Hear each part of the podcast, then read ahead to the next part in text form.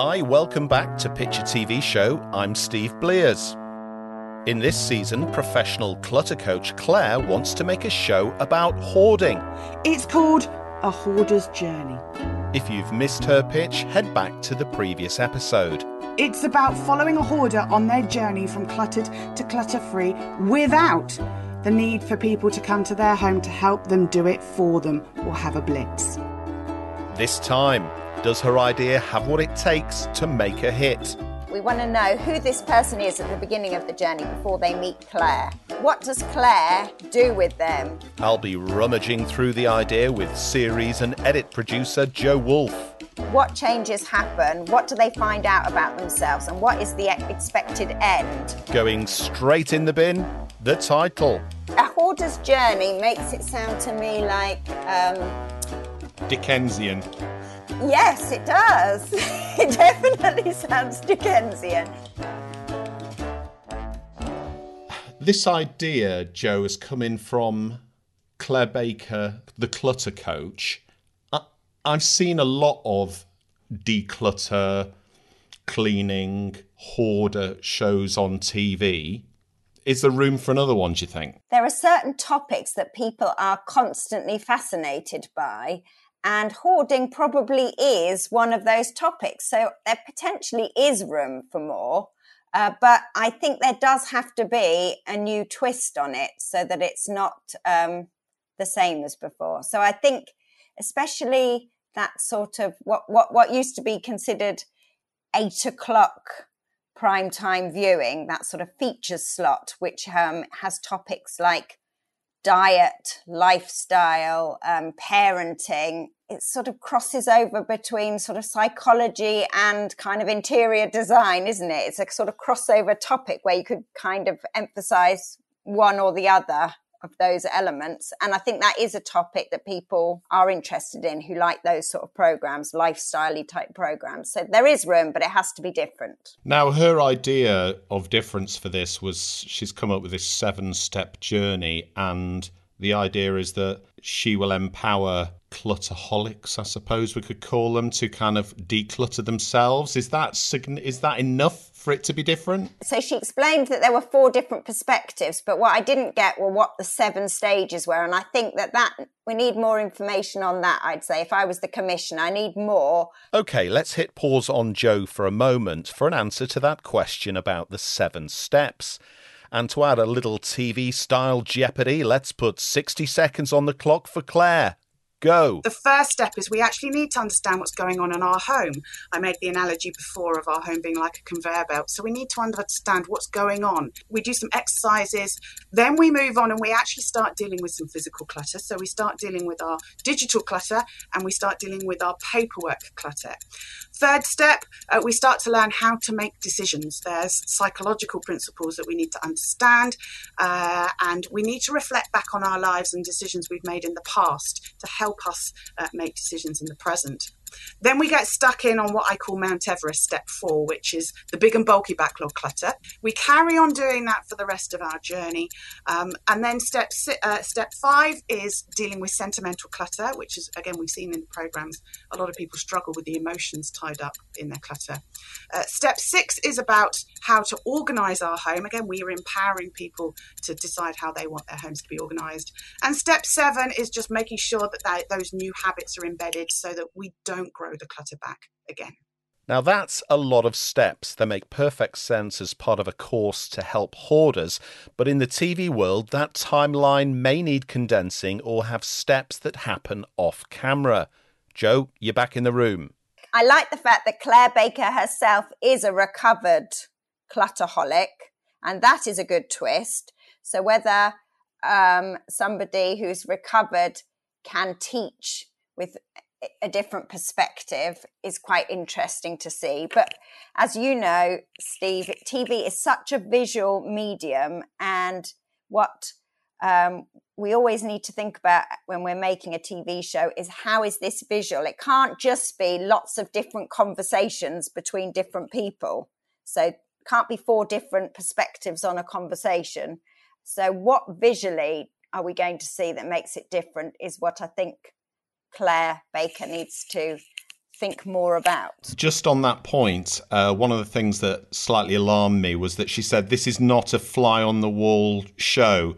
And with a show like this, that is the kind of money shot, isn't it? A house full of magazines that you've got to climb over to kind of get into, uh, as sort of odd as that is, as as a viewer, that's what you're kind of dying to see. Were you worried that it might just be, well, let's have you know 15 minutes of therapy and then you go off on your own and clean your house? Yes, it, it is a tricky one. It's a bit, uh, it's very similar difficulty that you get with the diet shows where the interesting bit is, oh my gosh, they're so, you know, they look this way now. And then um, the after is really fascinating. And comparing the before and after of a person's body is really fascinating. But the middle bit isn't necessarily, of seeing the dieting and the fitness, isn't necessarily that visual or interesting. And you've got the same here where it's fascinating to see the state that a person has allowed their home to get into and then you want to see the miraculous transformation definitely because that's a big visual bit but the bulk of the program is presumably the middle journey and how do you make that middle journey visual and engaging and different? You do want to see stuff going in the in the skip. Um, one of the things that struck me about clare when she sent the pitch in was she's very kind of up. She's got a lot of energy. I can imagine some her as somebody who would make you know a great contributor because she seems to have a, a lot to say. Uh, kind of loads of energy, loads of kind of you know enthusiasm for a subject that's got to be a, a, plus point, I suppose, for her. Yes, I thought Clare was excellent. I think Clare is a big selling point of the proposal, and Clare, the recovered clutterholic, and all her bubbliness and personality, and all her, her knowledge and experience and empathy is is a great selling point. So she's great. In fact, I didn't know why you needed a therapist as well because I, I, wasn't sure what Clare's role was if she wasn't the therapist and she wasn't the person helping pick out objects to say, no, this must be got rid of. Clare's idea does appear to have a big cast. You mentioned the hoarder, the therapist, the clutter coach, that's you, and sort of family members. Jo queried your posi- where you would be in this show. Who is the therapist? Who is that per- who is that person?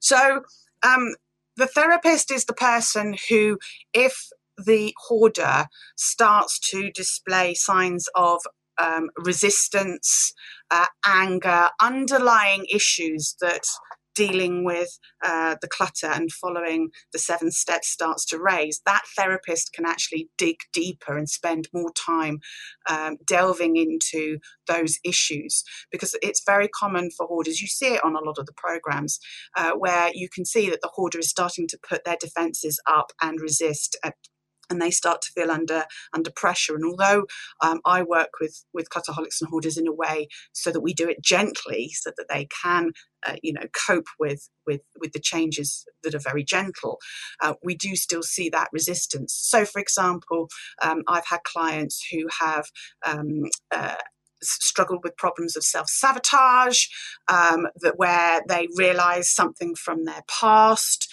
uh, and again the, the, barriers go up, and they they kind of stop working with the program, and that's a point at which I would refer them uh, to a therapist. She thinks this show should be called a hoarder's journey. What do you feel about that idea? A hoarder's journey. Um, I think it does what it says on the tin, which is a good start, right? Because you kind of get it. It makes it a hoarder's journey makes it sound to me like um, Dickensian. Yes, it does. it definitely sounds Dickensian, but it also has a bit of that kind of as if they're recording a sort of video diary kind of thing as if it's very much them recording a, a, a podcast or vlog themselves and it's sort of they're they're they're annotating all of these steps along the way. Um, it's probably not uh, grabby enough for kind of you know attention grabbing um, channels. So she, I mean, she calls herself the clutter coach. I mean, I mean that's probably better than a than a hoarder's journey, isn't it? Uh, you know, if she, yeah, I think a hoarder's journey sounds a bit serious and a bit sort of um, earnest. Jo didn't like the title. I'm not keen on it either. Are you wedded to a hoarder's journey, or have you got some other ideas for it? I mean, addicted to clutter, breaking the clutter cycle, my cluttered life, uh, clutter to clutter free, the struggle to let go, uh, the fear to clear, facing the fear to clear the clutter, learning to let go. There, there are any combination.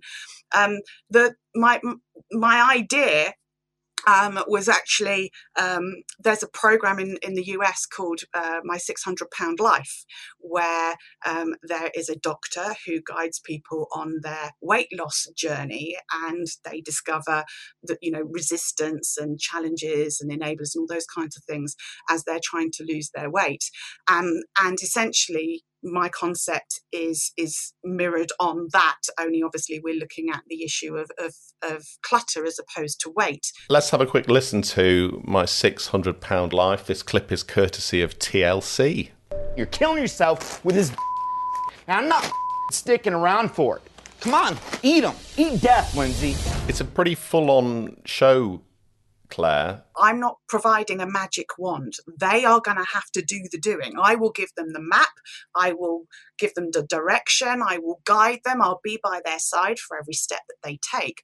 But ultimately, much like on the uh, My 600 Pound Life program, they have to do the doing they have to follow the eating plan. It's exactly the same with my clients. I'm not going to go in their home and tell them what they should and shouldn't keep because uh, nobody has the right to make judgments on other people's belongings.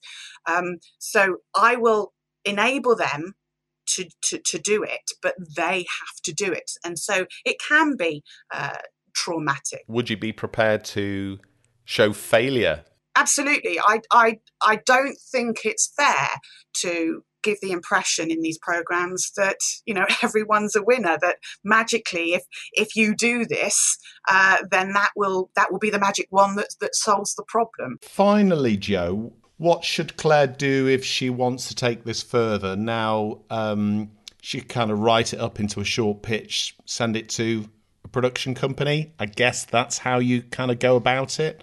Um, what else should she do? She could potentially identify some case studies and write up a bit more, not name them by their genuine names, but she could write up some case studies of previous like cases that she's dealt with, which is an example of somebody that we we might follow on this program. And she could say, so meet so and so. So and so lives in you know, everything would be made up so that the person couldn't be identified. But we want to know who this person is at the beginning of the journey before they meet Clare. What does Clare do with them um, over X number of weeks? What changes happen? What do they find out about themselves? And what is the expected end um, with that person? And if she could write it out for maybe two case studies who are quite different from each other, because you need variety of contributors for a program, then it would make it much more clear for the reader what what the program would what the finished program would be like and i think that would be helpful. So there's a bit of work that way to do. Um, then i think it's approaching potentially produ- approaching a production company. To be honest it's hard enough for a freelance producer to get a production company to listen to their ideas let alone a member of public. But if you have a really great idea and you really believe in it and um, you've got great contributors as well and you manage to strike up a relationship with the producer, the producer is likely to have relationships with the company. Then the company is likely to have relationships with a channel, and that's kind of how it gets done. Thanks to Jo for her help in clearing some of the clutter in this idea. There's no harm in trying. I really, I am not a commissioner, so I don't know what they're looking for right now. But I would say, I think it's a good idea and go for it. Her recommendation is to find a producer who knows a production company that might take this on. Well, I'm a producer, and I've got one in mind for this show. She's so passionate, she's authentic, and I love the fact she's got her own personal story as to why she wants to do it, and she's clearly a great storyteller. So already at the off before you even start looking at the idea, you've you've you've got someone who you think, ah, I think there might be something behind this, and I think we could could perhaps look at working with it. That's next time on Pitch a TV Show podcast. If you work in TV and want to step up to a producer role, Google Jo Woolf. That's Woolf with a double O.